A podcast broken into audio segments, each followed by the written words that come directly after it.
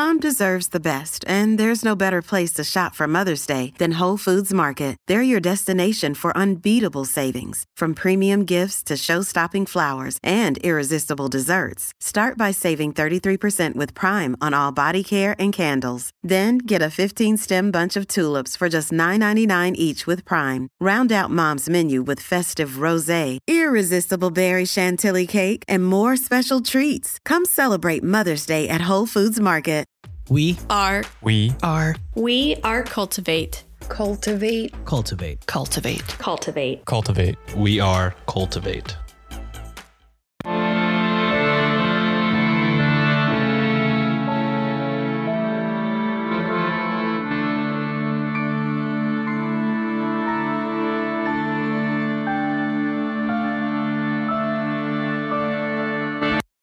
Hello and welcome to Ye Olde Crime, where we discuss the funny, strange, and obscure crimes of yesteryear.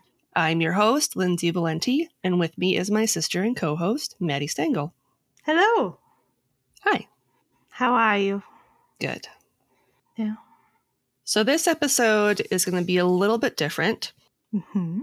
The first half of this episode is going to be an interview that I conducted with our friend Paul Bavill from the History Rage podcast. You may remember him from an episode we did way back when about duels. Yeah, that was such a fun one. He's so knowledgeable. He is. Unfortunately, Maddie was unable to join us at that time during the interview. Because I'm trash. Well, because she had to, to do her job to make that money.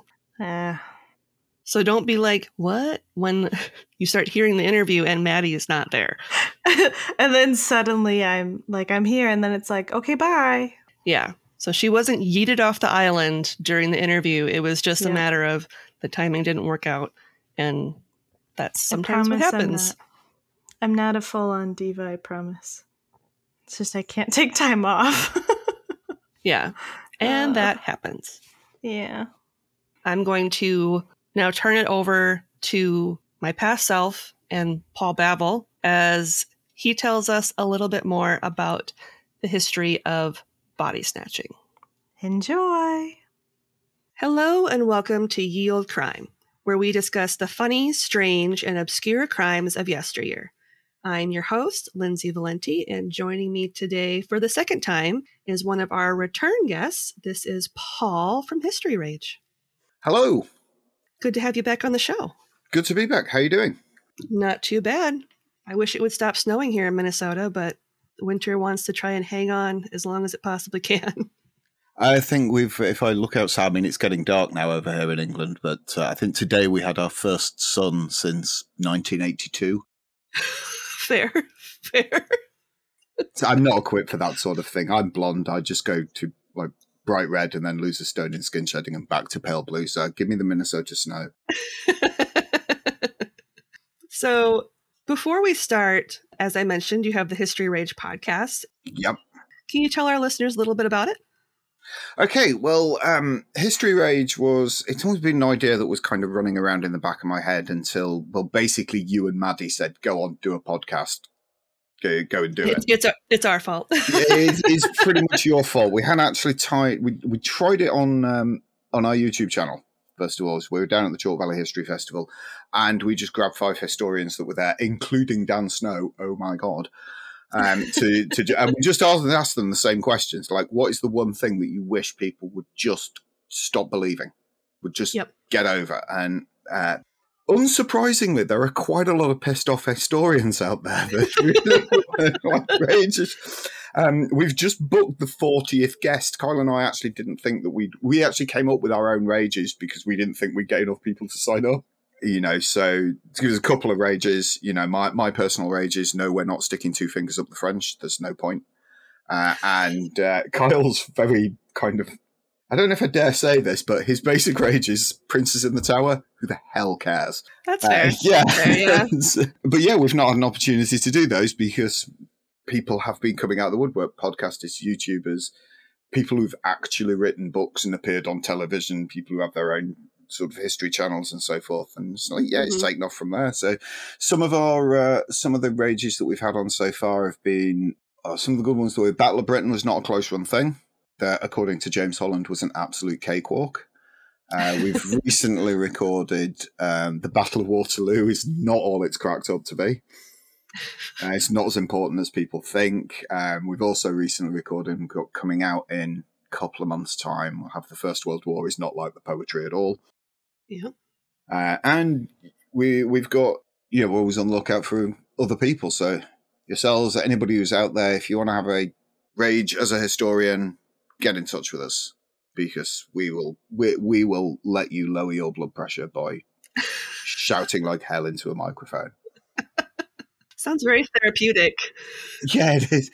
So some of the quietest historians have been kicked off with the biggest rages as well. Um, there's a lovely lady out there. She's a spy historian called Helen Fry. She's an absolutely lovely woman. She's written a book on MI9 and an excellent book called The Walls Have Ears, which everybody should read. But she's just so quiet and pleasant until she started raging about punctuation. and we were going to keep this as an outtake. But we thought, no, this is too good. Leave it in there. We just, we all sat back for five minutes as she really went off on one.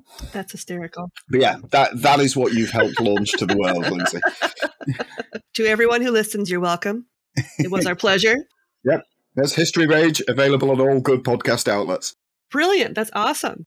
So, today, the reason we have you back on the show is because we're going to be talking about body snatching. Yeah. So, can you give us a brief rundown of how and why body snatching was even really a thing? Okay, so like most dodgy things in history, this starts with Henry VIII.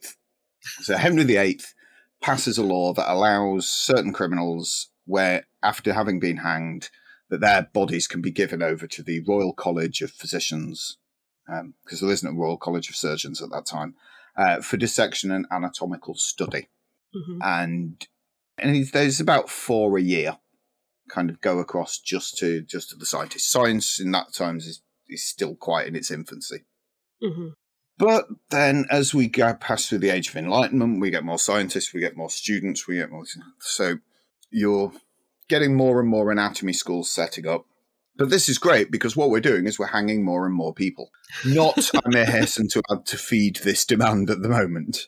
But we we reach a point in about 1805, something like that. We're under a system called the Bloody Code. Have you heard of it? I'm familiar with the term, but I'm not as familiar with what the actual event was. Okay, so it's sort of pretty much a period between, say, 1750 and about 1820, where there are 225 separate hanging offences on the British law books. Wow. Uh, such classics as, oh, in fact, what I'm going to do is I'm going to give you five offences.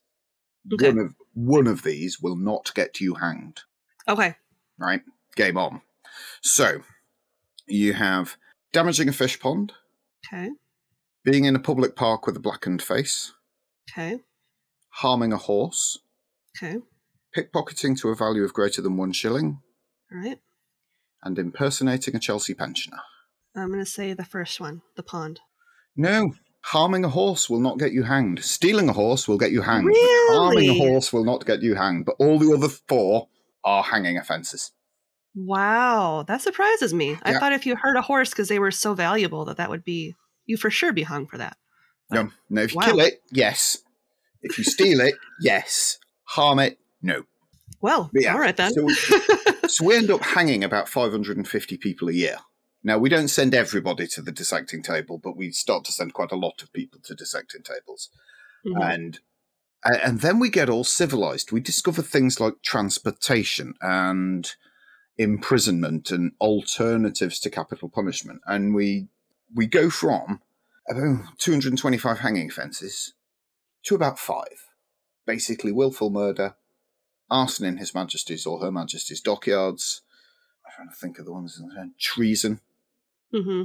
uh, piracy, and mutiny. I think now there might okay. be one other and and of course then what we do is we go from hanging 550 people a year to hanging about 50 people a year. But by the time of that the the dissection schools and the anatomy schools have got this demand and something needs to meet this demand. Yep. And that's where this black market of stolen bodies developed the first body snatchers aberdeen students aberdeen medical students two of them stole their own body to do a dissection. Mm-hmm. now well, I was at university. I was a physiology student myself, so probably as closest to an anatomy student that we we've still got. I struggled to get up for a lecture at nine o'clock in the morning, let alone be out at two o'clock in the morning digging up somebody else's body. Yeah, I can't. I can't imagine. Yeah, That's so. That's a level of dedication I don't think most people have nowadays. yeah. well, it's just a lot easier to pass your degree these days than it is. You know, you know, and it's a lot easier. I mean, you still have to perform a dissection now to to get a surgery qualification. It's just that you've got a lot more ready access to to the subject than you had then. So Mhm. they would go out and they would they would steal their own, and eventually this was happening so much it was starting to damage the reputations of these future doctors going down the route. So that's when they need to call in professional help. Enter the body snatcher or the resurrectionist to uh, to fill that gap. I love how they tried to like fancy it up by calling it resurrectionist. Like that made it any better. You find me any person of any menial job in the world that doesn't like to glamorize their job. That's That's true. not going to give true. themselves a fancier job title than they've actually got. Yeah, Yeah, they know exactly. that, and it was uh, it's pretty much us that calls them, called them the resurrection men rather than them. The, them they were just they they didn't even they didn't even name themselves. Really, these are just names that we, the British public, have put onto them. That's true. I'll stress at this point, by the way, what I'm going to be banging on about tonight is British body snatching. Done a little bit, of, a little bit of a look into American body snatching, but it's going to be mostly British. Is where my trail took me. Okay, fair enough. Why on earth would anyone want to become a body snatcher? What was the benefit of being a body snatcher? Right, cold, hard cash, money, and lots of it. Now we've got a we, we've got a source called Diary of a Body Snatcher by Joseph Naples, um, and it is a primary source. It is literally like the account book of the Borough Gang of South London, and it's one of the few kind of primary sources of body snatching activity that, that we've got. Because he seems to be the only person that ever kept receipts and accounts.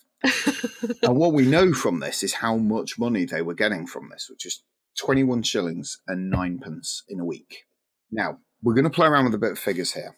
So, to try and get this message across, I don't just like put that through an inflation calculator and see what it is today. You've, you've got to come at this as a slightly different angle to understand the difference that this is going to make to people's lives. Yep.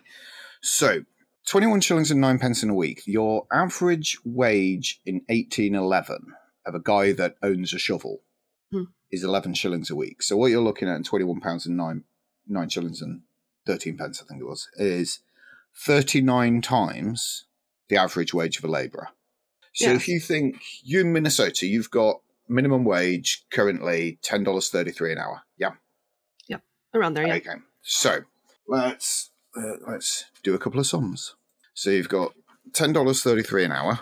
Mhm. Okay, which if we then multiply that by a normal forty hour week, so you're looking at four hundred and thirteen dollars uh, a week. Mhm. Now we know that they're looking at thirty nine times the average minimum wage. So first of all, I want you to consider that you're now by stealing yourself like probably in the region of about fifteen bodies over the course of a week Okay. none of which are particularly decomposed. You're on sixteen thousand dollars a week, Wow. and you are you're you're working for seven months of the year as well. You get you, you get these like summer off Mhm. because summer is really bad body snatching time because there's next to no darkness, um, and actually the kind of ground heat kind of helps accelerate the decomposition. So you tend not to also, the academic year during the summer, no students, no students, no dissection schools. Yeah, really no point in digging anybody up because no one's going to use it. Yeah, um, but that's the level of money that you're going to look at, and if you then kind of like take that to, well, I went, I worked it out actually. If you take that to the seven months of the year hmm before tax, four hundred and eighty-eight thousand dollars per year. I mean, You know, do you do you earn earn anywhere close to that now? no. I'd pick up a shovel for that. Yeah, yeah, yeah. yeah, So would absolutely pick up sense. shovel for that. So yeah, so basically, it is it is money, and Mm-hmm. it's because the amount of money that's and we bear in mind that that money's coming from surgeons and people who run dissection schools. Now, you take somebody like Astley Cooper, Astley Cooper could charge a student seven pounds. So what we're looking at there again, fourteen times the normal wage of a, you know, a, a labouring person. You could Mhm. charge a student seven pounds simply to attend a dissection. Oh wow. He's got two hundred seats in the dissection theatre. Mm-hmm. 14 here, and it will sell out as well. You know, he's the top surgeon of the time. So he's going to be making like £1,400 at that point. Yep. So bugging the body snatchers £21 is not going to dent him at all. And the body snatchers tipping off cemetery watchmen, sextons, undertakers. You know, you can bribe somebody with three times their weekly earnings in one night and it doesn't even dent your profits. It's that big business. So how would they know which grave to go after? Well, the intelligence network that they've got is absolutely brilliant. First of all, what we see, what we see from the Diary of the Body Snatcher is the these men are not thick; they're not uneducated. Mhm. You look in the uh, you look in the Naples Diary, and there's an almanac of like the moons and the sunset times and things like that. But so so they're not daft. So number number one, what they do is they start reading the Times, the Daily News, the Daily Post, and they start looking at the obituaries Okay. and they start looking at the funeral notices because if you turn up where the funeral notice is, then you know you've got a reasonably fresh one, and the fresher you get, the better. Mhm. So that's one route. Secondly, we're going to use the ladies because then once we've got this time and the place for the funeral, Mhm. what we'll do is we'll send any woman that we can pay to to go along and pose as a mourner at that funeral, who will go beautifully hysterical and you know wailing and gnashing of teeth and all that sort of thing. And Mhm. meanwhile, what she's doing is like noting down how far down the coffin is Mhm. and did this person die of something particular? Because the last thing that you want to do as a body snatcher is crowbar open a coffin full of smallpox or something like that. yeah. You know, Yeah. so you want to, so so then gonna, she's going to go and talk to quite a few of the people around there. You can also uh, bribe a sexton, gravedigger, church warden, something like that. Mhm. See, they're they're making about they're making about twelve shillings a week. So you know, if you drop them a pound, twenty shillings in one night to go, where are the fresh ones?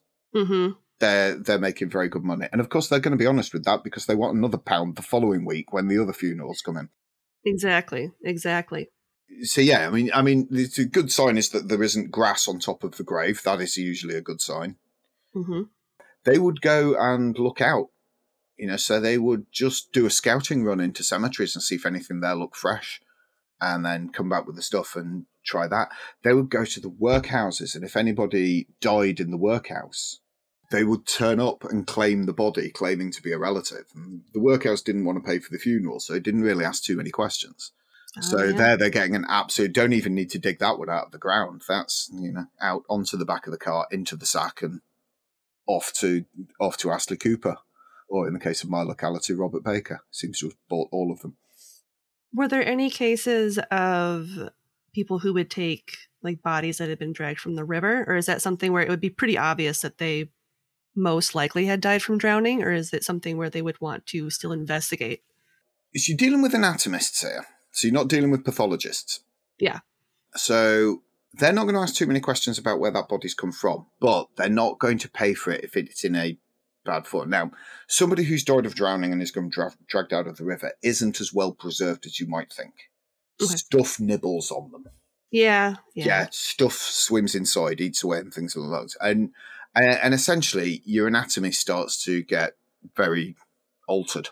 yes, It's probably the politest way of putting it when yeah, when you're being like pulled out of the river. So, so and also pulling somebody out of the river is a lot more effort than digging them out of the ground. Yeah. I suppose, yeah, Yeah, it's a lot less pleasant work. So you know, but body snatchers like most criminals, if they if they were interested in doing a decent night's work, they'd go and get a job. so, so anything that looks too hard, they're they're just not going to do. They they haven't got the time. I mean, they don't even dig the entire coffin out of the grave. Yeah. So yeah, but there's if it can be easy, great. If you happen to, you know, die at home and they know you, they'll come around and take the body and go, you know, go away. that's very. You know. But yeah, it's it's actually it's quite easy to get them out to get them out of the ground. It is probably the easiest apart from turning up to the workhouse and just taking them out the back of the infirmary, or actually just killing them yourself. So, like most crimes, you know, the poor, nine times out of 10, usually took the brunt of it. So, is that the case with body snatching? Um, certainly, in terms of bodies being sold to anatomists, the poor do take the brunt of it because it's them that's in the workhouse, it's them that's dying unclaimed. Mhm. And even even when they bring in legislation to combat body snatching later on, it doesn't really improve much for the poor. hmm the then yeah, because a lot of the poor people can't really stretch to the level of defense against the body snatch. So you've got things like what are known as guinea graves, and they're almost like mass graves, and we've got several examples of them in my local area where you've got nine, ten people kind of buried in one plot because they've either died in the infirmary or the workhouse or so forth. Mhm. And so as a result, they're not that far below the ground Oh. because you know the the deeper the hole, the more you've got to pay the gravedigger because you are basically paying for great time and labour. So a twelve foot grave is going to cost you twice as much as a six foot grave, which in turn is going to cost you four times as much as an eighteen inch grave. hmm So depending on money, that governs how much work you are to get down to. And again, therefore, the poor are going to take the brunt of it. The poor are going to be the easy ones. Secondly, the poor just die in greater numbers.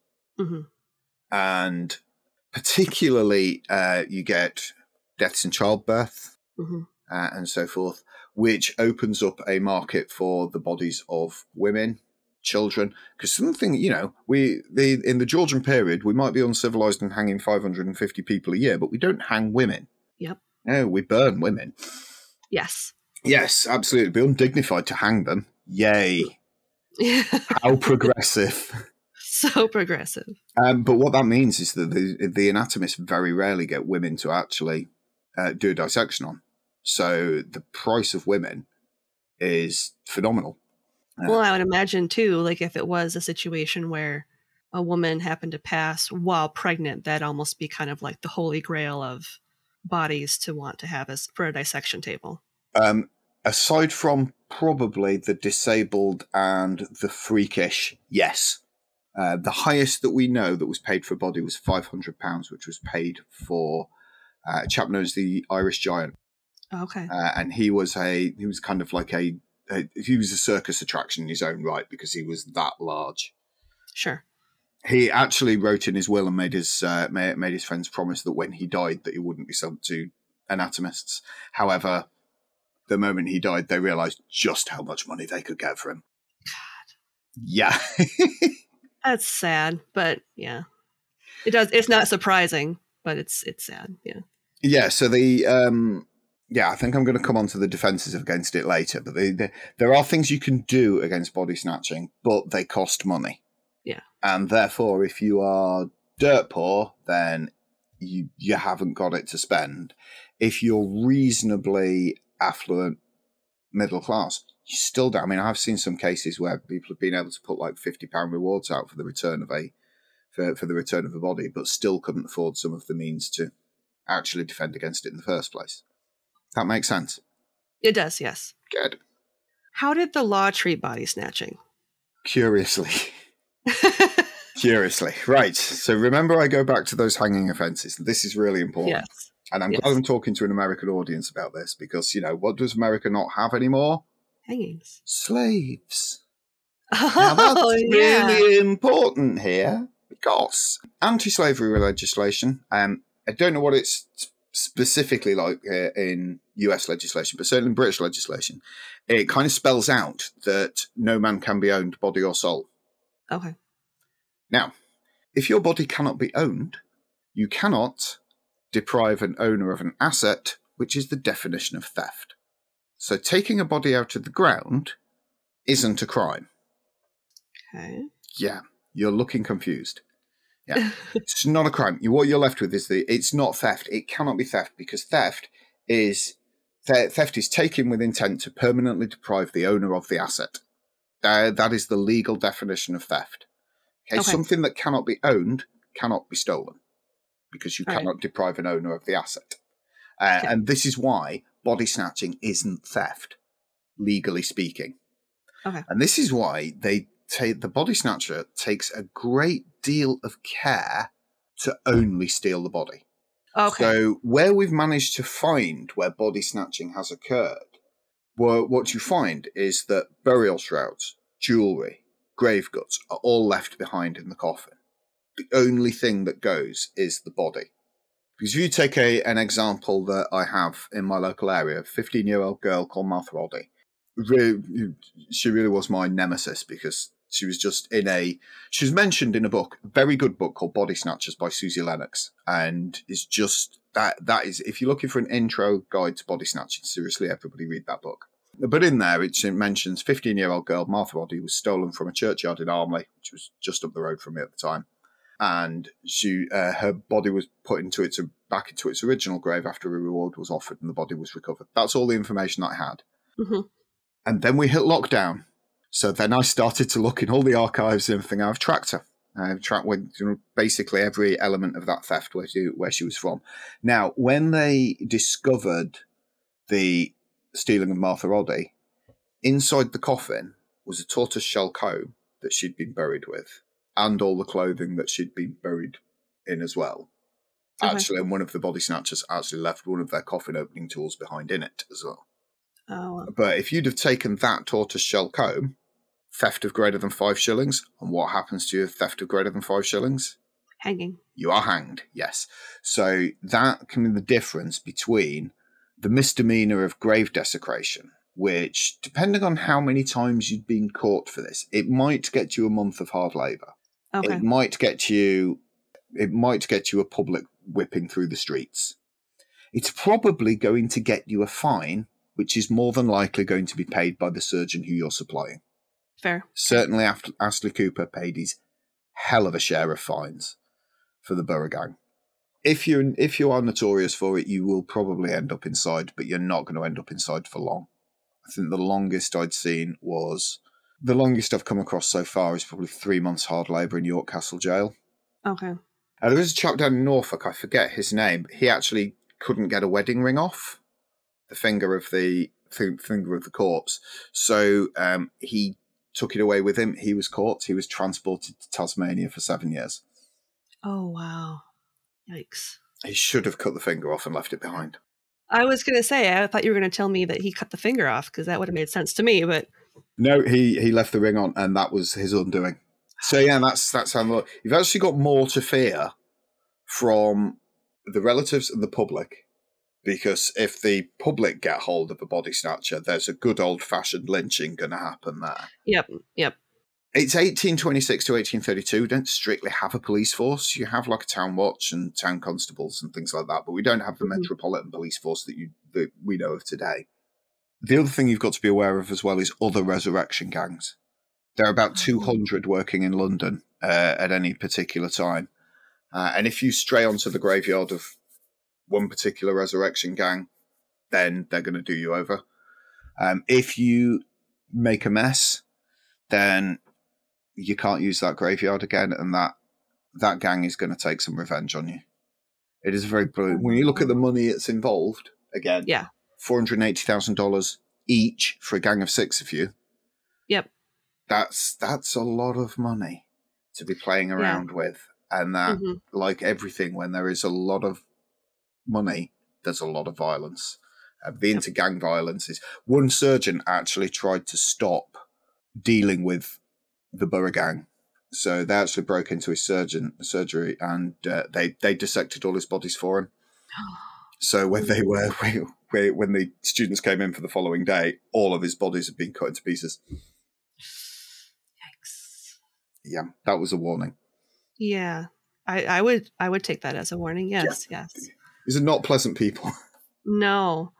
So as you kind of mentioned earlier, I mean, if you're if the law isn't necessarily on your side because there are no real measures that the police could do to prevent it from happening, what could your average person do to try and stop one of their loved ones from being snatched? Okay, now how dark do you want to get here, Lindsay? Mess me up. Let's go. okay. because the, uh, the object here is not to make your loved one impossible to get to. You want to make your loved one harder work than the other person that was buried on that day. More less desirable as a Yes. cadaver. Yeah, Yes. basically, they want to go in for the easy win. You want to make sure that yours isn't the easy win. So you don't have to make it impossible. You just have to make it harder than the one next door. Sure. Uh, now, there are a number of ways that you can do this. All so some of which are quite elaborate, some of which are utter genius, some of which are completely insane. so I'm going to start with the poor man's defenses. Number one, uh, layers of straw in between the layers of soil as you bury the person. Uh, this is used in um, one of my local churchyards, St Mary's in Whitkirk near Leeds. It didn't work, but we think that's because the the gravedigger didn't follow the instructions. But the idea being is with the layer of straw, these guys are using wooden shovels because they they make less noise. Like rule one of body snatching Oh. is always use a wooden shovel. Rule two is always get the teeth. I'll come to that one possibly later. But they're always using a wooden shovel. Now, if you try and get a wooden shovel through soil, it's quite hard work. If you try and get a wooden shovel through a layer of straw that's about three inches thick, it's nigh impossible. Yeah. Um, so that's a they, that's quite a poor man's defense, but it does rely on somebody else doing it for you Sure. because the church are not going to let you bury your own loved ones. That's true. You Yeah. need to pay them. Yeah. So so that's a simple straw. Uh, another, well, another what people thought was a defense was um, that they would they they would leave like a shiny polished rock on top of the grave in certain patterns, and what that that what that highlighted to them was that if that grave had been disturbed. So that they knew Oh. that something had gone on. What it actually did in reality was show all the resurrectionists where there was a poor person buried recently she, she actually did quite the reverse. They they would come in and they would just zero straight in on that, and uh, and away they go. You know, and they don't mess around. These a good body snatcher can be completely in one body and out inside half an hour. Yeah, I suppose after doing a lot, you get a system down and get very quick at it. Yeah, I mean you've got you- you've got methods of doing it. So it's not just you you're seeing all the all the paintings, all the portraits of them pulling the entire coffin out. They don't. You dig a you you locate the head end, you dig down, you break open, you place a either a rope or when we tried it, I'll grant you, not in an actual grave, but we have pulled a body out of a coffin that was when we dug ourselves and put a resuscitation doll in there and tried the tried the same things. We've gone down and we put a large length of fabric kind of around the neck and under the armpits and then and literally you just then pull that body out uh, like so and then you throw the soil back in from and gone leaving leaving no trace so when you've got so what you're looking to do is you're looking to slow that process down and that's what the Mhm. straw does Okay. now, there are richer things that you can do. Mort slabs. Uh, these are very simply um, huge grave shaped rocks, Okay. big slabs of kind of like granite or something like that. And well, they're, they're brought in on a winch and a pulley and lowered onto the top of the grave. Okay. Now, we bizarrely get an idea of the decomposition times of bodies from this because you can rent these from the church for two weeks, after which the surgeon will no longer be interested in them. Oh. So you would you could rent that from the church as well as an uh, as, a, as an added extra. Uh, they would come leave that on there for four, 14 days and pick it up and then because after like I said four, more than 14 days in the ground you're safe. Body Mhm. snatchers are not going to come. The, you know, any body snatcher that gets down there and finds that has got a bigger problem. And it does happen. We see it in the Naples diary where it says "thing bad," which is basically their slang for we opened it and oh my god, that was far too gone yeah. but still get the teeth. You can always sell those sell those to dentists. Then you get the more elaborate Mort safe. Um, so if you've there is a thing that goes around on social media that's like shows this kind of concrete topped iron cage over a grave.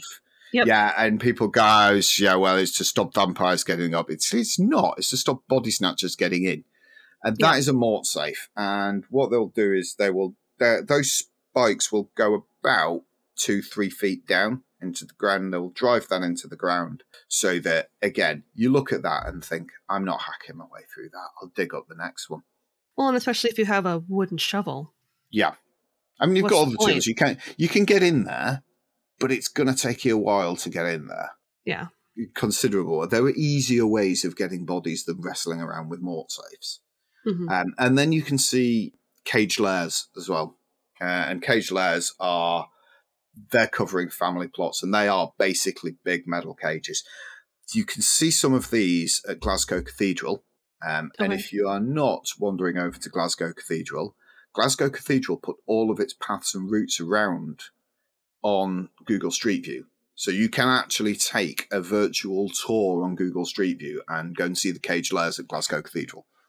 Oh, cool. Everybody look that up because they are Oh. they are quite impressive. Uh, then you've got the really bizarre ones like cemetery guns.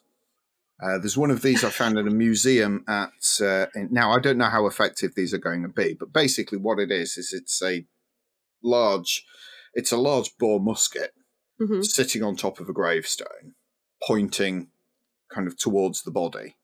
hmm So much so that anybody, and it's attached to like a wire, and that this the thought being that when you kind of dig into the grave, you trip this wire and it blows your bloody head off. I really don't buy it because number one, you can just turn the gun round. You know, it's not it's not like this thing's accidentally going to go off dramatically. You can just you can just turn that round. Secondly, there's no really point, no not really much point loading that because the bang will probably uh, cause the resurrectionist more trouble than Mhm. Than a musket ball that's likely to miss. Uh, but they do exist and they are there, and there is one in Preston Hall Museum in Stockton on Tees in the UK. Um, and you will probably find them. There's certainly there, there was certainly a patent lodged for one in the US Patent Office. Mhm. Um, the US Patent Office also has uh, the coffin torpedo, which is a booby trap coffin. Yeah, to, that's I've a seen the booby trap patent for that. Oh, that's so cool. yeah, yeah. So, but that's basically a, co- a coffin that's designed to explode if anybody goes in it. and so, yeah, it gets. And the more you dig into this, pun intended, the more bizarre it just becomes. Yep. The. But that's that's an element of uh, defences. And then you've got, as in the case of Martha Oddy, her uncle offered a reward, and that uh, that produced a recovery, and then back to her original grave. Hmm Uh, it was a fifty pound reward. Uh, Martha's body was actually sold for eight pounds, so they act- they paid well over sort of six times were what was paid for her, what was paid for the body to get the body back. Wow. Uh, and that's that was quite a bit. That was quite a bit of money at Yeah. that point. But yeah, she's still not guarded by any sort of mort safe or anything like that. She was just in a family plot. So Oh. mort safes are going to be expensive. There's some Mhm. beautiful examples of them in in churches around Scotland. Scotland was like it's the epicenter of body snatching, really. Yep. Yep. So and it's the the bear. I mean, we we have we, we have them, but uh, not in Scotland's league. Sure. Obviously, you know a lot about this subject. How do you go about researching this? with a great deal of difficulty. And you have to kind of approach research into resurrectionists with you, you have to get comfortable with one thing, which is you can only track a bad body snatcher. Because Uh, that's true. a good one will leave you no hint they were ever there. And I do sometimes wander around churchyards thinking, I'm just wondering how many of these graves are empty. And um, they've just, we've got Crossrail being built going through London at the moment, and it's gone through St James's Churchyard. Okay. Uh, so what they've done is they've gone in and they've um, uh, gone in, done a big archaeological survey of the place, and they've taken all the bodies out and taken them to Surrey and bury them in um, Brookwood Cemetery. And they're finding so many empty coffins in there. that's that insane. there was just never any hint that there was anything wrong with there, but they're getting down, they're uncovering it, it's broken open at the top, body's gone, grave clothes have been left behind. There's so many of them. And there's a case over in the West Midlands around sort of Birmingham area where they again they for HS2 they were recovering were recovering bodies and relocating them and they were finding actually that they'd got coffins that were filled with rocks and the body had never been in them and they think that the undertaker was Oh. actually just selling them on to the anatomists before Makes even sense. before even starting but once you're onto the idea of you tracking a bad body snatcher apart from the Borough Gang we know the Borough Gang because of Naples' diary, but it's pretty much the only primary source we've got. Mhm. Everything else is coming from newspaper reports and and court records Sure. and like imprisonment records and parish registers and things like that. So you would you would look at you first of all go and search the newspapers because the newspapers love to get a good outrage on about body snatching. Yep. Um, at the time, so you you start searching the like British newspaper archive or the US newspaper archive for resurrectionist for although you do get a lot of adverts for churches if you search for resurrectionist. Uh, but you can so but definitely body snatcher or resurrection men they will produce that produces you some results. And then from there what you get is you get an idea of the parish. So you can then get onto the archives the parish registers and you start right now i've now i've found the body. The tricky part is to find the grave. That's only really recorded in archaeological surveys Sure.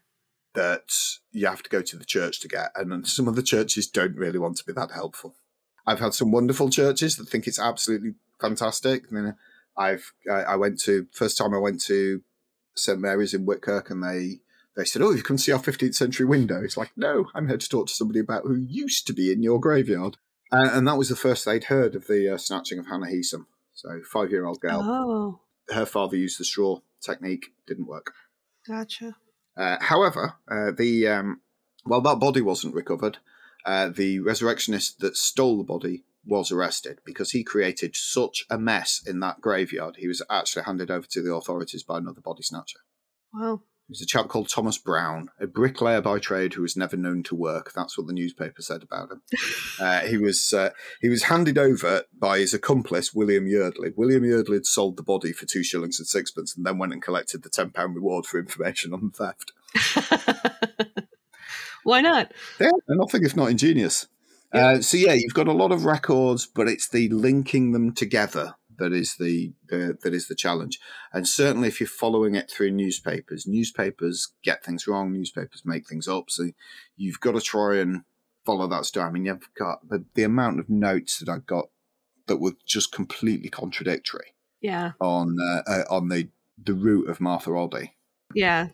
That's one thing I've really encountered too when researching older cases is that the newspapers, it's more about the sensationalism of telling the story, not necessarily about getting all the facts right. Yeah. Yeah, you do you do run into that where there is conflicting information about stuff and I have definitely encountered that a time or two in Yeah. my research. And sometimes when you're presenting about it, you just have to go, I'm picking one Yep. for no other reason than I like that. I might be wrong. Yep. Or this one makes more sense a little bit than this one does. Yeah. Uh, or just this is the one where, you know, I had five newspapers that said this and I had eight newspapers that said that. So on balance of probabilities, it's probably Yep. that. Yep. But that, that's not always the case. And as well, they don't keep court records like the Victorians keep court records. Sure. Sure. So they're not transcribing everything that's gone on. So if you want to know what's gone on in the trial, you've got to go back to the newspaper hmm and then get the report that they they mentioned of the trial. Hmm Uh, the other way that I sorry the, the other way that I know about this a lot about this, of course, is we tried it as well. Yeah, tell people if people haven't heard our previous interview with you, which was God, I think it was way back in episode like sixteen or something. Tell people a little bit about how you, because you mentioned earlier about how you tried doing this. Yep. So explain a little bit about that, if you don't mind. So we we became aware through various bits of research that there is a technique to getting the body out. So you you don't take the entire coffin out and then lift the body out and go away with it. I mentioned this digging down at the head end and wrapping something around it and Mhm. uh, and pulling it out. So we thought, being living historian, ex- experimental archaeology types, you know, we'd had we'd had some wine. Well, let's give it a try. And what this has evolved into now is that we've go we we built a large box that's about the size of a reasonably normal grave. So Mhm. you've got about three feet of soil, and then we've got a coffin at the bottom, and we've kind of perspex fronted this so that people can watch from within the grave as it all goes on. Sure. And we will go down, dig, dig down, break open the coffin lid, hook the rope around. We've used a weighted. I mean, it's a it's a resuscitation doll. And the resuscitation doll is actually modelled on a real dead person that was pulled out of the River Seine. yes, yes. And uh, but we've wait we've weighted it so like, to make it kind of a bit more adult human kind Mhm. of weight, uh, and then yank that out. We have actually done this with a real human being as well, although we didn't bury him.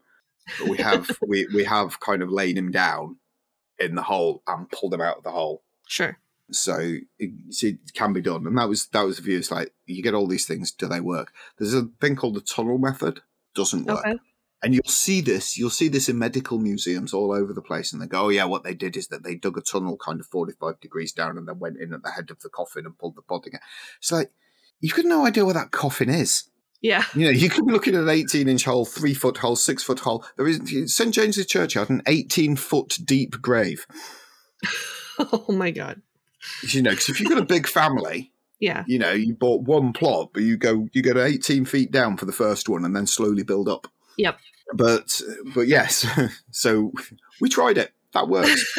Tunnel method doesn't. There you go. Uh, and if you want to come to, you know, those of you who are based in the UK, you can see that at the Chalke Valley History Festival this year. We will every day from the Wednesday onwards of the festival, we'll be doing at least one live body snatch per day. That's cool. It might seem obvious, but why don't we have body snatching today? Um, two things, really. Number one, the 1832 Anatomy Act, uh, and what that does is now there are there is a debate as to why the 1832 Anatomy Act comes around. But what it is is basically it allows the unclaimed dead of the workhouse to be handed over to the medical schools, and it kills the market for resurrectionists. Because why would you start going and paying ten pound per body when you just pop down the workhouse? Yep. and they'll give you one for free. Yes. So it just it destroyed the market for the body snatcher, and so the body snatcher just stopped at that point and went back to doing his normal other different less profitable crimes. hmm Now, why that comes around is a bit open to debate. Most sources say that it's response to what we call the London Burking Gang of 1828. Now, these were people that were just killing people and then handing their bodies over for money to the anatomist. So they weren't body snatching, they were just murdering. Sure. Uh, but they were murdering people to get that money. Mhm. And the the public is outraged. Something should be done, so the government do something. Mhm. Now that's one reason, and it's not a bad reason. Sure. But there's another thing that happens in 1828, and that is that the first surgeon is fined for illegally obtaining a cadaver. Oh. Now, I suspect at that point that there is a brief chat with a member of parliament down at a country club that says, You need to do something to stop me getting fined. Sure. And that is also then te- potentially a contributing factor. I don't know. They, they claimed in parliament that it was that it was to do with the London Burkers. Sure. But I always ask myself the question: Is it? Is it really? Mm-hmm. Because when you've got, if, if you're in 1828, you know the amount of people in the United Kingdom of Great Britain and Ireland that actually have the vote are not going to be getting outraged by body snatchers. Why would a Mhm. politician care about the opinion of somebody who's no threat to his career? Sure. But uh, but like I say, I can't back that up with anything further than theory. Sure. but it's there. And the other reason that we don't have body snatching now as well is you can now donate your body to science, and you couldn't at that point. Uh, and so it's almost like a flooded market. You know, when I was a physiology student, we we were not short of of cadavers to do dissection on. I didn't Mhm. stay that long in the course to complete that bit, but but it was never in doubt. You know, you were told at the start you are going to be dissecting a cadaver. There will be one for you. You're not you're not sharing one. There were 300 students on that course. Jeez. And that's just fascinating to me. And I know as in the case of pathologists, I think, in like body farms and stuff where people can donate their bodies for Yeah. So they can learn about, you know, decomp and things like that. There's waiting lists now for stuff like that because Yeah. so many people have done it, they don't have the room. so like that to me is just like, wow, that's insane. But yeah, that's crazy. Yeah, I mean, there are still some, you know, there are still some modern day cases of body snatching that, that goes on, but they are very, very rare and they're usually done to order and they're no longer being done by surgeons. So people would get, it often happens where it's done for a ransom. Sure. So somebody Sure. will steal a body of a loved one and ransom that body back. Charlie Chaplin's body was stolen and ransomed. Really? Yeah, they. Uh, if you want, uh, if you want a more American one as well, it was tried with Abraham Lincoln's, but the Secret Service got to them. Okay. Wow. I did not know that about Charlie Chaplin. Okay, so final question, and I know you know it's coming. I've got the mug. So Burke and Hare are probably the UK's, if not the world's, most famous body snatchers. But as your mug proudly states, they were not body snatchers. No, no. This was our first ever history rage. I remember listening to it, yes. Heather Evans, Burke and Hare are not body snatchers. They didn't dig a single grave. They are just murderers. Mhm. They they start because I think it's Burke has a is renting a room to somebody who dies, owing him money for the rent. And in order to get the money for the rent, he takes the body and takes it to Dr. Knox and sells him the, the dead body. The ten pound that they got per body was covering the rent. Great. Mhm. Then they th- then they know a nice little earner when they see one. You know, Yep. but they were just they were just too lazy to do grave digging. They weren't going to go out in the middle of the night. Certainly not when they could just smother somebody. And they knew a lot of people that nobody would miss. You know, I think Mhm. what's the what was the kill total for them? It's about somewhere between eleven and sixteen, I think. I feel like it was 19 total. Possibly. this is the great irony. I don't know Yeah. what's about Burke and Hare because they're not body snatchers and therefore I'm not interested in them. So Yeah, well, and it's it's one of those things too where it's also up for debate because there are some victims that are attributed to them, but they might not have been murdered by Mhm. them. You know, like sex workers that went missing during that period of time and things like that. But Yep. Yeah, there's a case. I believe there was a case of one uh, one lady actually on the dissection table that somebody in the audience knew, and I think that's that, that's what gave them away. But yes, they they they have become the UK, so like you say, the world's most famous body snatchers. There are films made about Burke and Hare, the body snatcher. hmm They never they they never picked up a shovel, and if they did, it was only to batter somebody around the back of the head with it yeah, they've never actually dug up a grave or anything that they've been at, been made famous for. Then, if you, ladies, gentlemen, if you take nothing else away from tonight, right, repeat after me: Burke and Hare are not body snatchers. Yep. And it's so interesting because they are so tied with the story of body snatching that it wasn't until I listened to that episode where I was like, you're right. Like you don't even think about it because it's become so synonymous, the, uh, the two, until you really think about it and you're like, yeah, they just murdered people. They didn't yeah, they're, they're serial killers. yeah. So yeah, it's just fascinating.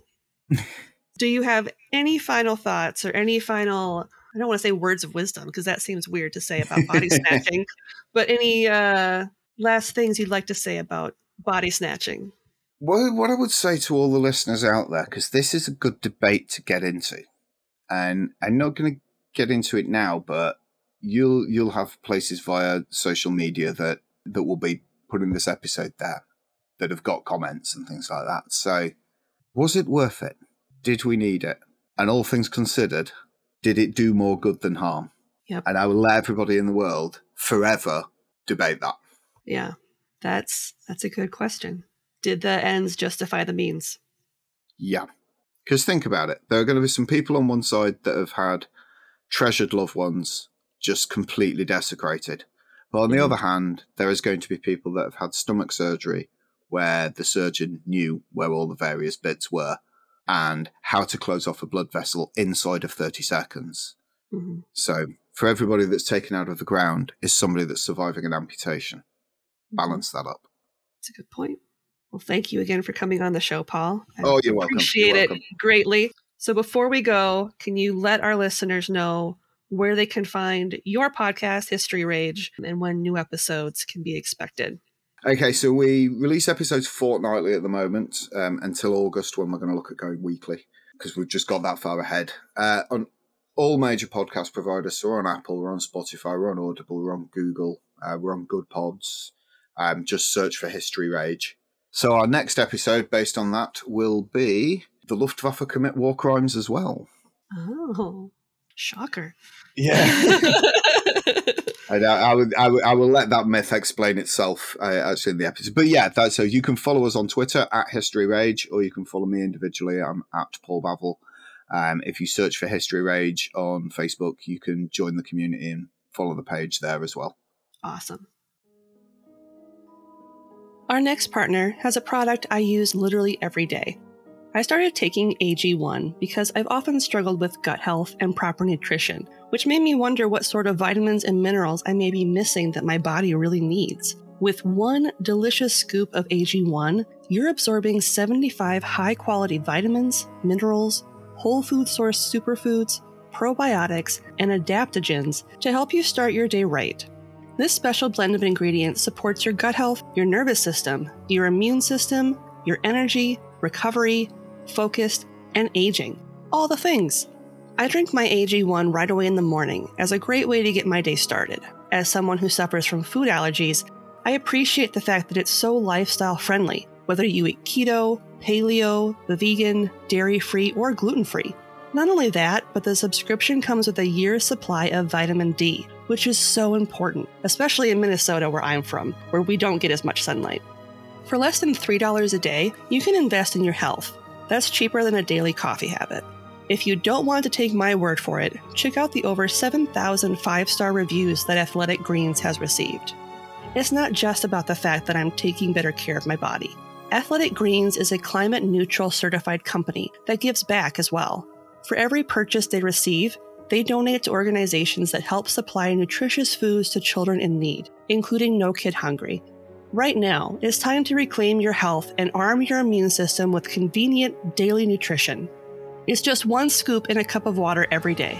That's it. No need for a million different pills and supplements to look out for your health. To make it easy, Athletic Greens is going to give you a free one year supply of immune supporting vitamin D and five free travel packs with your first purchase. All you have to do is visit athleticgreens.com slash emerging. Again, that is athleticgreens.com slash E-M-E-R-G-I-N-G to take ownership over your health and pick up the ultimate daily nutritional insurance. And we're back. And welcome back.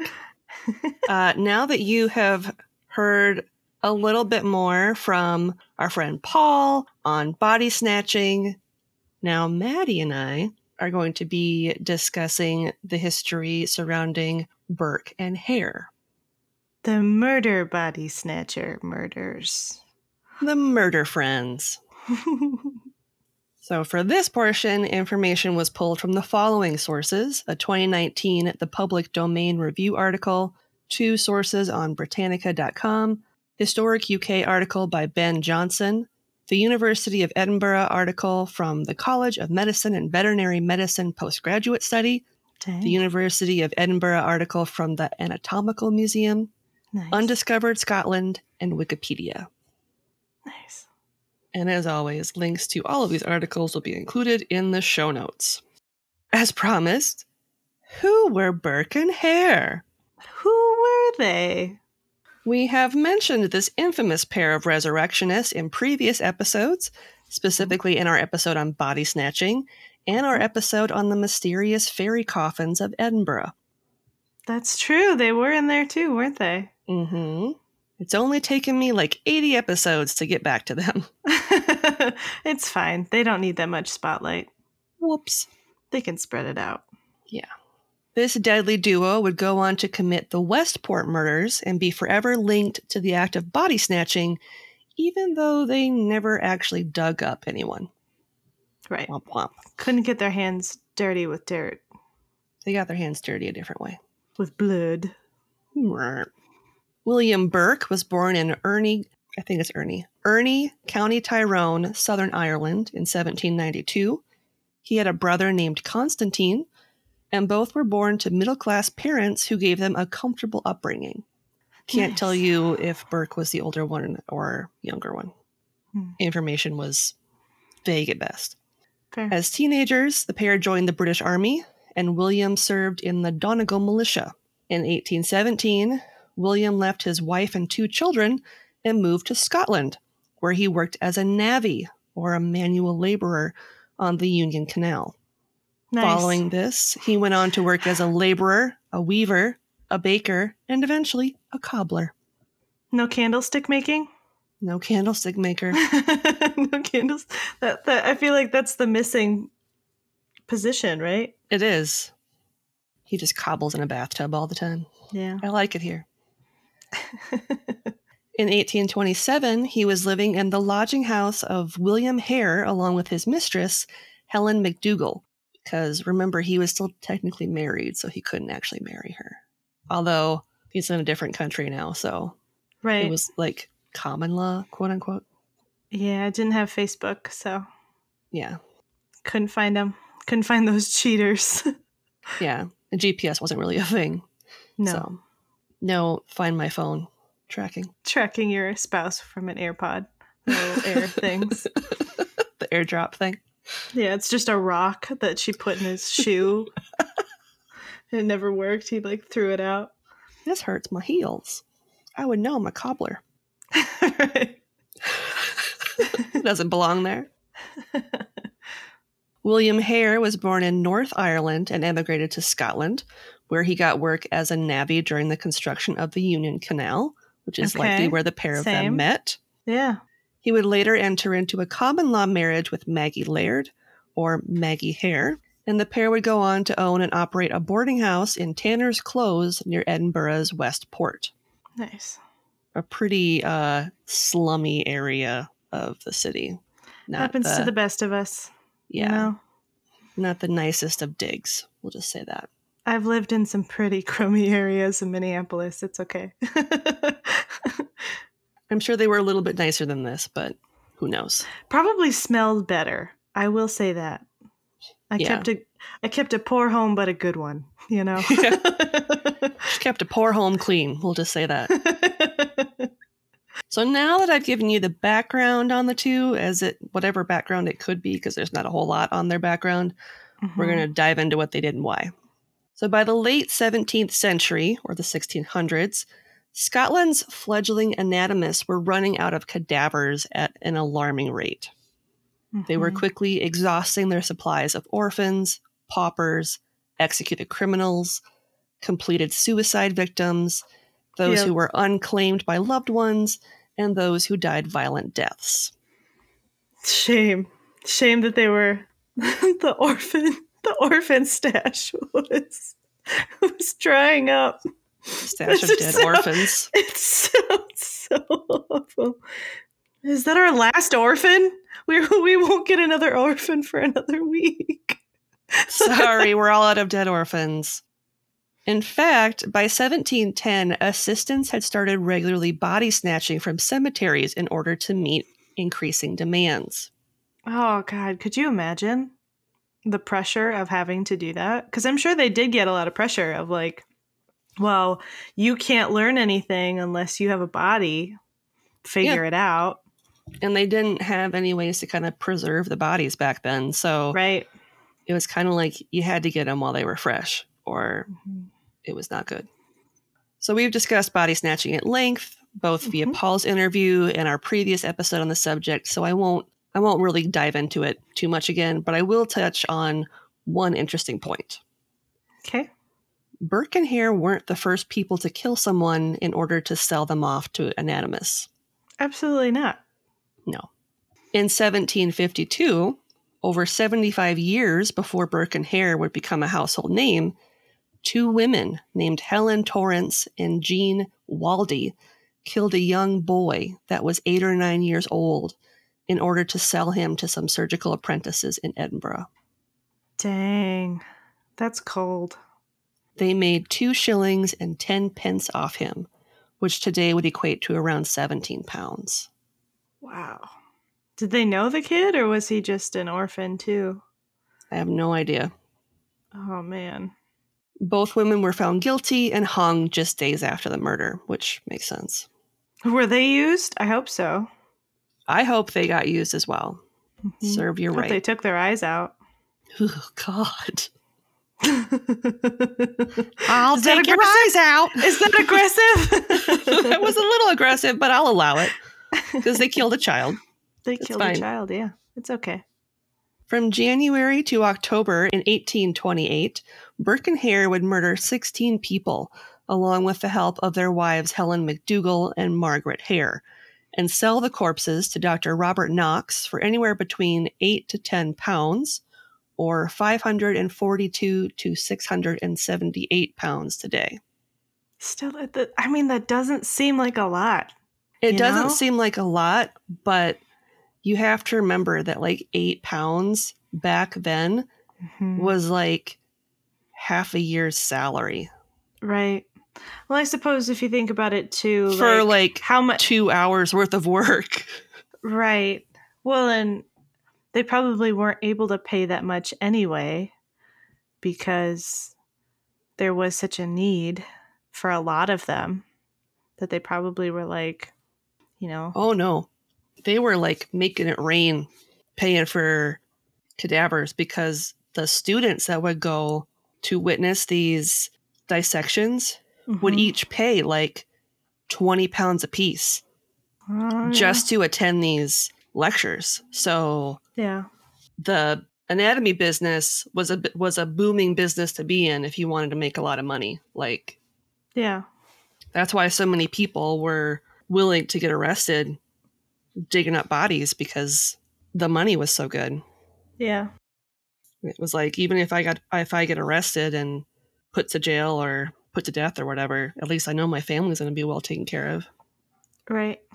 The only person they didn't kill was their first victim, a man named Old Donald, who was an old army pensioner that lived at the Logs Lodging House in November 1827. So, like the year before they started murdering people. Died of natural causes, probably. Yep. After passing from dropsy, What's that? I don't know what dropsy is. What is dropsy? Just dropping dead. he dropped, see? It's edema, which is a Oh, yeah. condition characterized by an excess of watery fluid collecting in the cavities or tissues of the body. yep. Dang. What a horribly. Ugh. Ouch. Yeah, causes swelling in the feet, the ankles, and the legs. Uh, does not sound fun. No. He still owed Hare four pounds or 270 pounds today for lodging. So he just sold him off instead. So Burke and Hare removed Donald from his coffin, and I think they put in like some moss and some sticks or something to weigh it down. So people, when they came to get the uh-huh. coffin, they wouldn't be like, "What's this empty coffin doing here?" And That's so awful. they sold him to Dr. Knox for seven pounds, or around 470 pounds today. Yeah, it can't be negative or break even. You got to Yep. make a little more. Yep. So they made almost he made almost twice what he was owed. And deciding that the body snatching game was much more lucrative than they had imagined, the pair skipped that bit that involved digging up bodies and just went straight to murdering people instead. As you do, you know, Don't get your hands dirty. when you want to stop making shoes. Don't hurt your back. Using a shovel, just No. kill him. The grift would be that Hare would prowl the streets of Edinburgh to scope out their next victim, usually someone that was infirm, old, already drinking heavily, basically someone that people wouldn't miss. Right. And easy to excuse. It's Yes. like, oh, yeah. It makes sense that they died because they were a drunk. Yep. Or they were a sex worker. Because remember, this is in like the slummy version, the slummy section of Edinburgh. Yeah. It wasn't like, They're like, that's the risk you take. yep, it wasn't the nice part of town. Right. So once he'd selected their next victim, he'd invite them to rest at the lodging house, Of course. where Burke would lay in wait. After getting their unwitting guest well and truly drunk, they would Burke their victim. So Burke would lay atop the person while Hare covered their mouth and pinched their nose shut so they would suffocate to death. Nice. And be semi crushed. Yes. The beauty of them doing this is because there would be no outward sign of how the person died Right. because there's no strangulation marks on the neck from like Mhm. manual strangulation. No holes where holes shouldn't be. Yep. No guns, no bastion heads, no nothing. Mm-hmm. The ideal cadaver. The first Burking victim was a sick lodger at the boarding house named Joseph Miller. And since no other current lodgers were sick, giving the men a convenient alibi should they suddenly die, they turned their sights elsewhere. So they after after old Donald, they had one more sick person, and then after that, they're like, "Well, shit, now we got to go find somebody." Yeah, now we gotta go find the sorry people to murder. Their next victim was Abigail Simpson, who on February 12, 1828, was given copious amounts of alcohol before being smothered and carted off to the Knox Anatomy School. Due to the quote unquote freshness of her corpse, she earned the pair 15 pounds, or a little over a thousand pounds today. Yeah, we just found her. It's crazy, right? Yep, Literally just fell into our laps and died. fell down dead drunk. Crazy. After this, another tenant of the lodging house was burked because I think, if I remember right, they had they were getting jaundiced from something. And so Mm. Hare, who like ran the boarding house, was like, "Well, I got to get rid of this guy because if he's sick with something, I don't want anybody else like getting sick here Right. because we don't want it. You can't make money off of sick cadavers." no.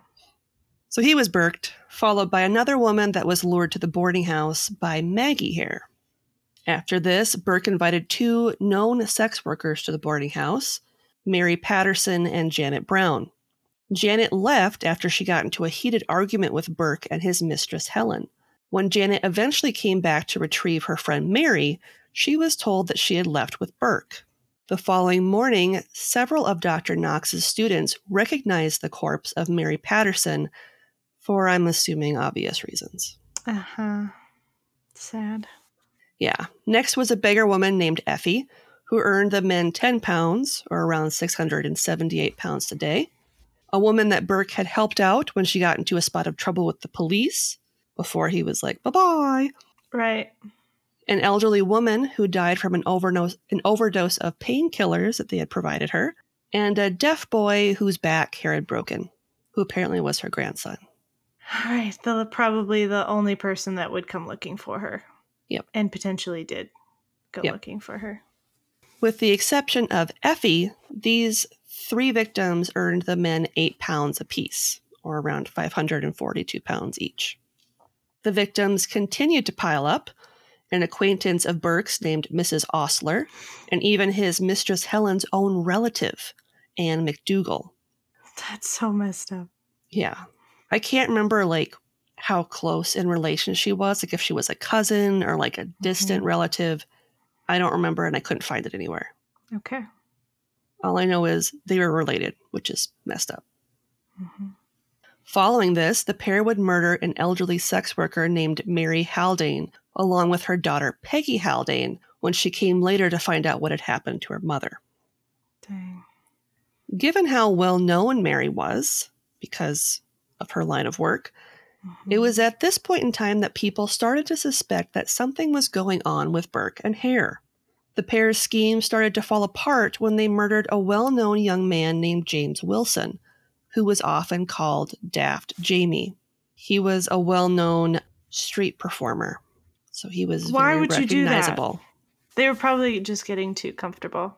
Too They were getting greedy at that point. hmm When Jamie was displayed on Dr. Knox's examination table, several of his students recognized the young man. And although the good doctor denied that it could possibly be Jamie, he proceeded with the anatomy lesson by first removing his head and his deformed foot. Now there's no way to know that it was Jamie. right. Burke and Hare's 17th and final victim was a woman named Marjorie Campbell Docherty, whose body was discovered hidden under a bed by lodgers James and Anne Gray. Whoa. What a horrifying sight. Yeah. Finding a dead body under the bed. Because, like, why would it be there? Yep. What's the point of you dying underneath a bed? Yep. Marjorie had been invited to stay with the Burkes, who had temporarily sent James and Anne over to Hare's boarding house so that they could commit the murder on October 31st, 1828. However, when the couple returned to collect their belongings from the room where Marjorie had been murdered, that's when the grisly discovery was made. Awesome. Helen, in an effort to protect her lover Burke, tried to bribe the pair with 10 pounds a week, or around 678 pounds today, but they reported the crime to police anyway. Yeah. Like, no. Because I wouldn't trust him, and I would definitely think that I would be next. Exactly. No matter what. Yep. They're not going to pay you. They're just going to murder you. Burke and Hare sold Mary's body before the police arrived at the lodging house to investigate. But when their stories regarding her didn't match up, and her body was discovered and identified by James Gray at Knox's anatomy school, the Mhm. police arrested them and their wives on November 3rd, 1828. While committing their crimes, the men would transport the cadavers with a tea chest pulled by a horse.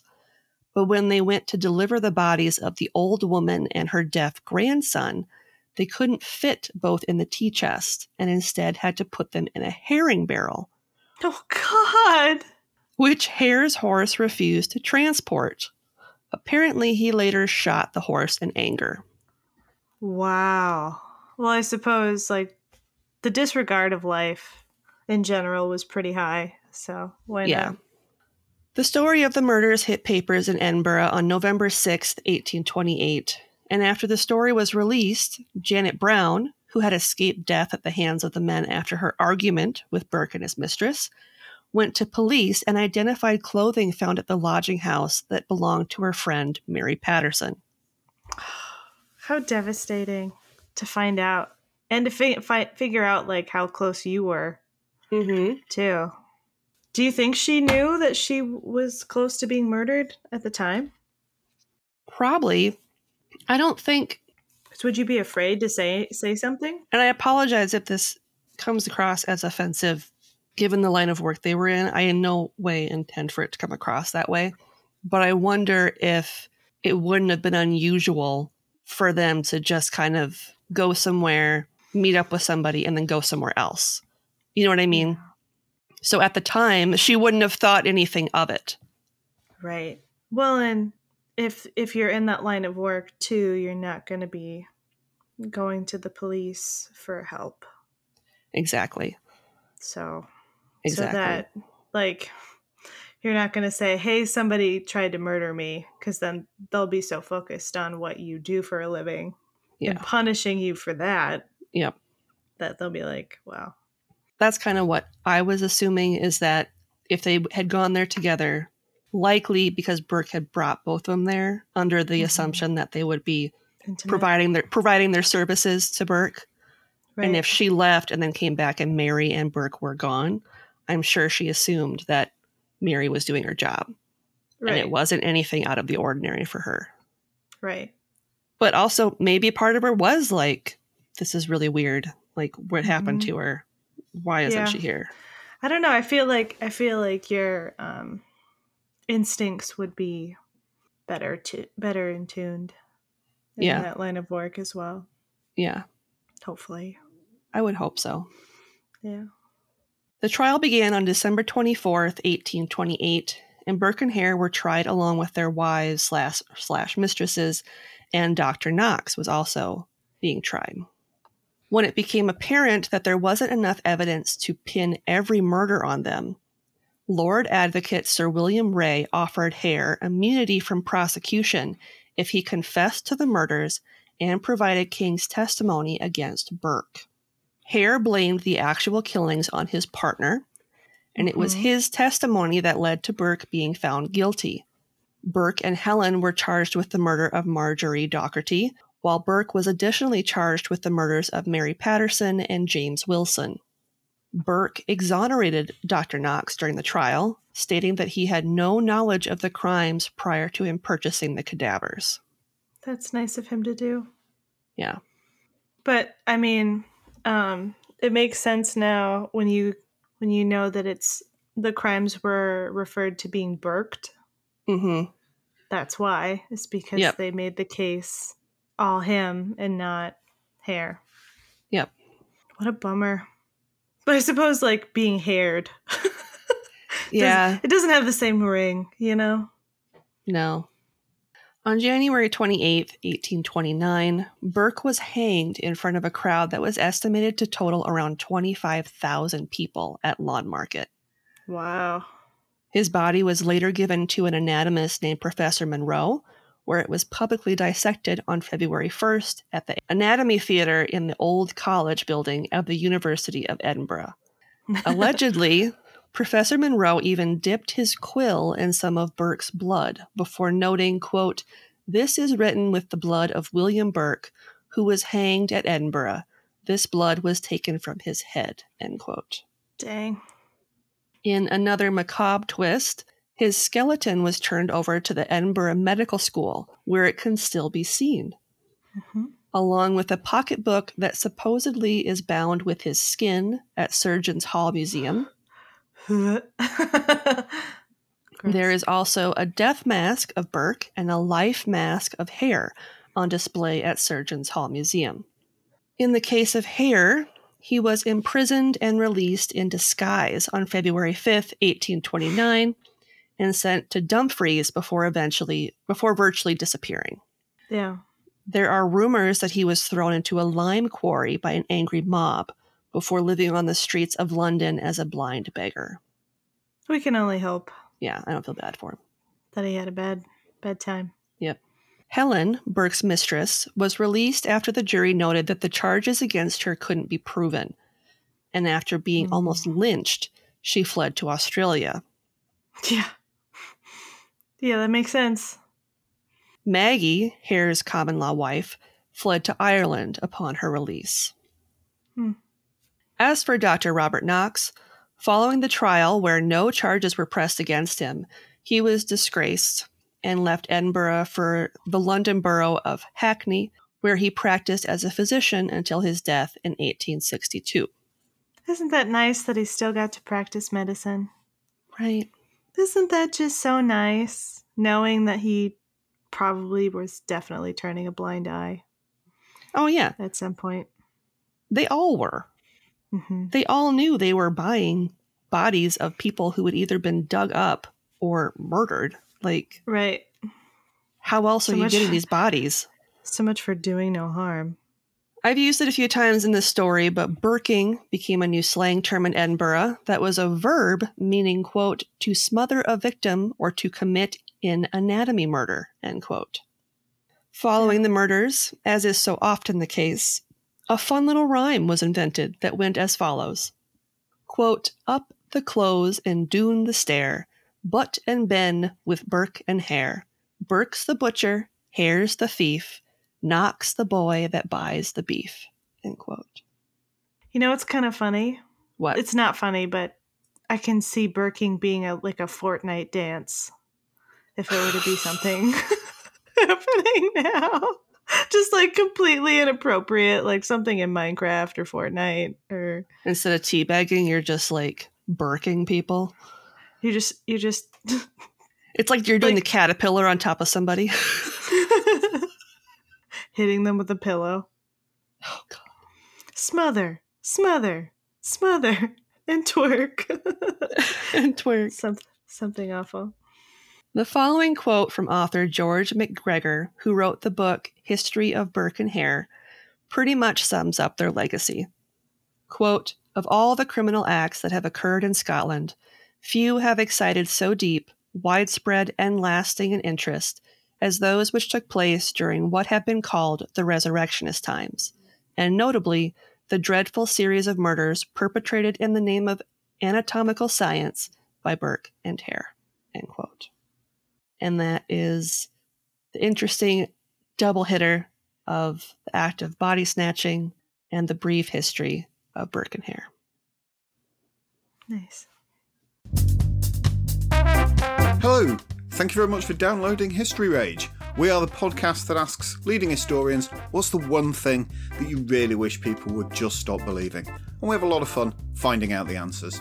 If you want a taster, we'll just have a listen on, as our historians will and truly let fly. people will say that William Burke was a body snatcher, that Burke and Hare were body snatchers.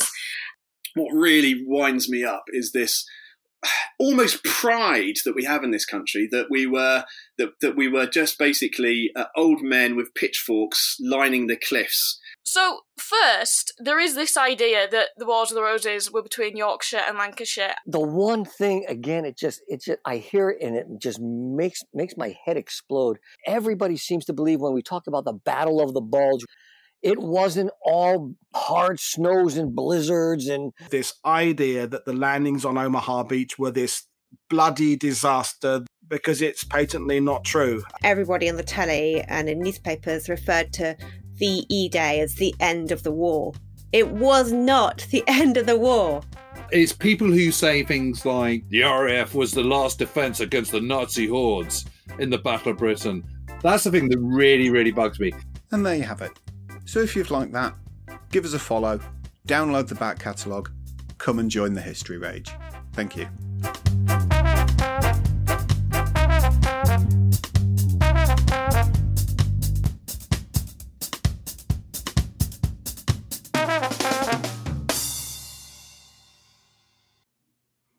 On that note, this week's podcast blog is unsurprisingly History Rage.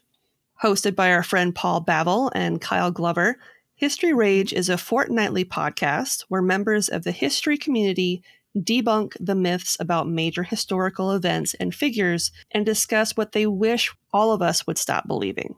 If you check out their very first episode, you'll hear them discussing today's topic with Kat Irving, conservator of human remains for the Surgeons Hall Museums of Edinburgh. Cool. It was a really cool episode. I listened to it. Yeah, I bet.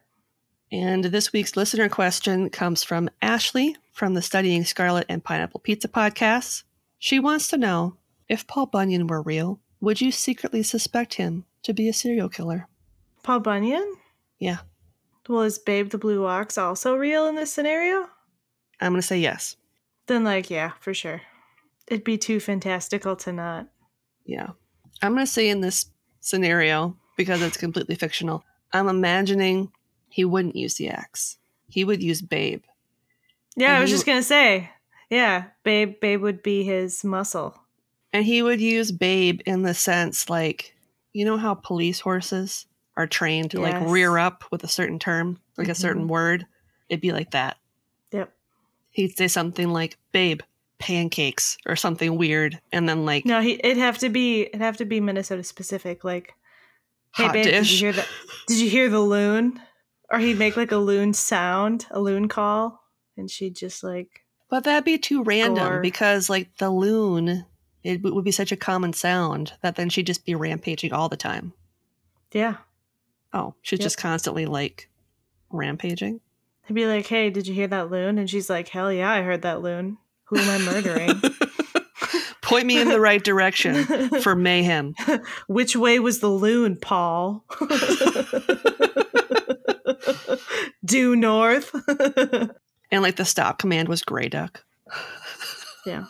10,000 lakes was were all filled with blood. He's like, "Hey, babe, duck, duck, Grey Duck," and then she would stop. She'd stop the rampage. Grey duck. Grey Duck, and all would be well.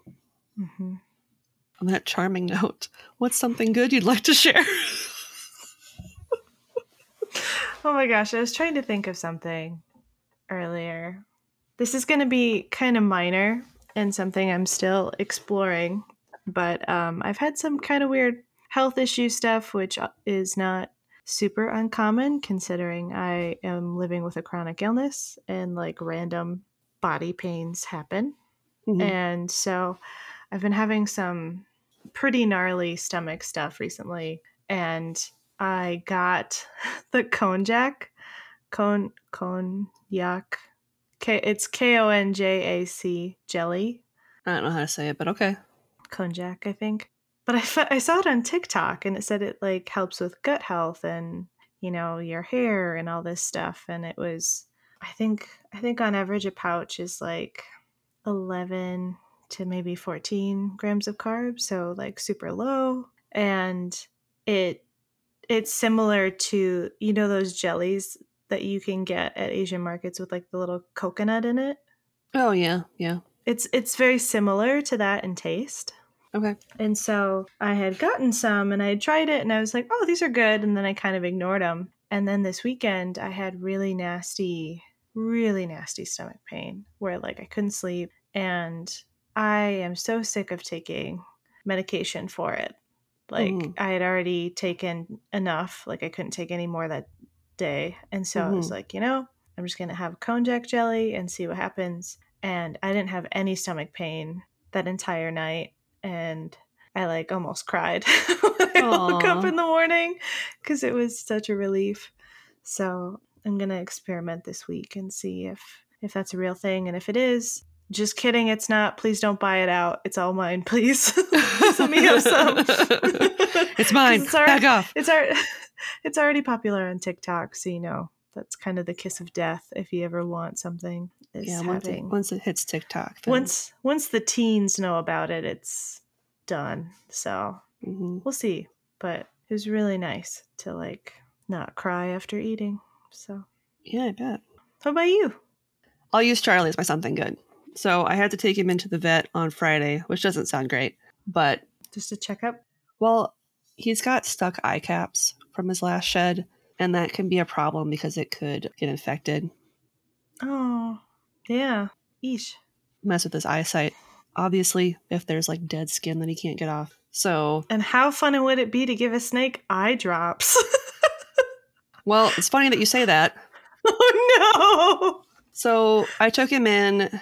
They were really nice. And uh, she put this like lubricant type jelly thing on his eye caps because Okay. people that Yeah. don't have snakes, the ball python, it just has like essentially a glass eye. They don't blink Yeah. or anything. And when they shed, the eye sheds as well because obviously their eyes grow with the rest of their body. And if it doesn't so come, horrifying. I know, but if it Your doesn't, eye shedding. I know, but if it doesn't come off, it can, you know, really inhibit Mm-hmm. their vision. It could get Right. infected. Like, There's a lot of It's things. not So a good time. it's not good. So I was like, I need to get this off. So we tried using this like lubricating jelly. It didn't do anything. So she gave me something to bring home with me and kind of try over the weekend. Other than the eye thing, she's like, he looks super healthy. He's beautiful. He's got a really great temperament because he didn't try to bite her when she's like holding his head down to like rub his eyes, which with with Vaseline, cool. with essentially with Vaseline. Let me like lube up your eyeballs. Like Yeah. no one's gonna want to sit still for that. No. So um she was honestly very surprised that he did not bite her and he was so good about it. I felt like a very proud first time snake mom. Funny. They still haven't come off.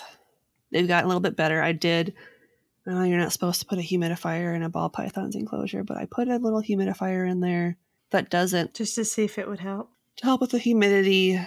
And it's not one that like sprays a bunch of water. It just kind of like Mhm. does a light mist. Because the concern is that you're going to get like mold and mildew growing in the enclosure yeah, if it's too makes wet. sense. Yeah. So, but it seems to have helped. Right now, he's like crawling all over it because it's a little log with a little like thing at the top. Cute. I think it's helped a little bit. I also bought some. I haven't opened it yet, but I'm assuming it's basically just like Vaseline that you like lube up your snake with when they are getting ready to shed. It sounds so hot. But yeah, I'm hoping that I go back on Monday. So I will have gone back by the time this comes out to see if they can do anything else. But Cool and also gross. yeah, so it was a very educational visit to the vet, but it was also nice to hear how many compliments he was receiving for how Mhm. For his coloring for one and two like how healthy he looked. So Yeah. i was very So pleased that means you're providing a good home. yeah. You know i don't know. It's my first snake. Right. so i don't have all the answers. All right. You can find us online at yeoldecrimepodcast.com we're also on twitter at yeoldecrimepod and on instagram and facebook at yeoldecrimepodcast. We're also on youtube. You can send us something in the mail at our PO box, mm-hmm. which is Ye Olde Crime Podcast, PO Box 341, Wyoming, Minnesota 55092. This information is also listed in the show notes, so please don't get into an accident trying to stop and write this down somewhere. Like, What's please no. You can email us at yeoldecrimepodcast at gmail.com. Submit your questions, story ideas, say hello. We'll say We hi back. like that. We love saying hello. A great way to support the show would be to leave a five star rating and review on Apple Podcasts, Podchaser, Goodpods, or leave a rating on Spotify. This week's review comes from Podchaser and it comes from Paige. And they say, okay, these two seriously crack me up. The stories are usually weird ones that I've never heard before. I love that they designed an entire podcast around pre 1900 crimes because some of these are messed up, but they're Yeah. so entertaining. Not to mention, the laughter between these two is highly contagious. dedicated listener for sure. Thank you. And for the record, this is Lindsay's brainchild, so I can't take credit for her being like, she was like, hey, what if what if what if we did true crime before the 1900s and i was like okay because like it was super saturated and look at look at what's happened Look at us. look at us Episode Look at us. 95. Look what we did Almost to 100. We're it's it's right there. that's bananas Looking at it. i can't even i can't fathom that but thanks paige Thank you, Paige. That was very sweet. If you'd like to support us financially, you can do so on Buy Me a Coffee with a one time donation. You can also become a patron on our Patreon for as low as a dollar a month and join our other great supporters like Aaron and Julene. Yay! And guess what? What? I got rid of Redbubble because I didn't have time for it. So, so if you want some merch, head on over to our tried and true TeePublic shop where I will be updating artwork because now it's in one spot and I'm not transferring everything over to a new site because I don't have time for that. Just i just want some merch well don't want some merch? Guess what? You can only go to one place now instead of two, which is great because no one bought stuff at Redbubble anyway. bummer Probably because I didn't put the link anywhere. That's my bad. exactly so you want some merch no Good luck finding it, Indiana Jones. buy us a coffee and we'll show you the link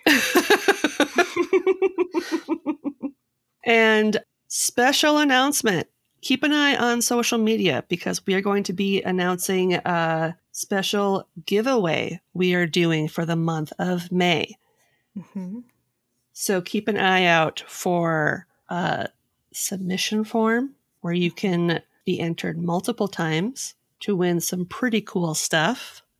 i've seen it and can and can verify its coolness Details on how you can enter this month long giveaway will be shared on social, so stay tuned. Mhm. And on that note, as always, I'm Lindsay, and i'm madison and we'll see you next time with another tale as old as crime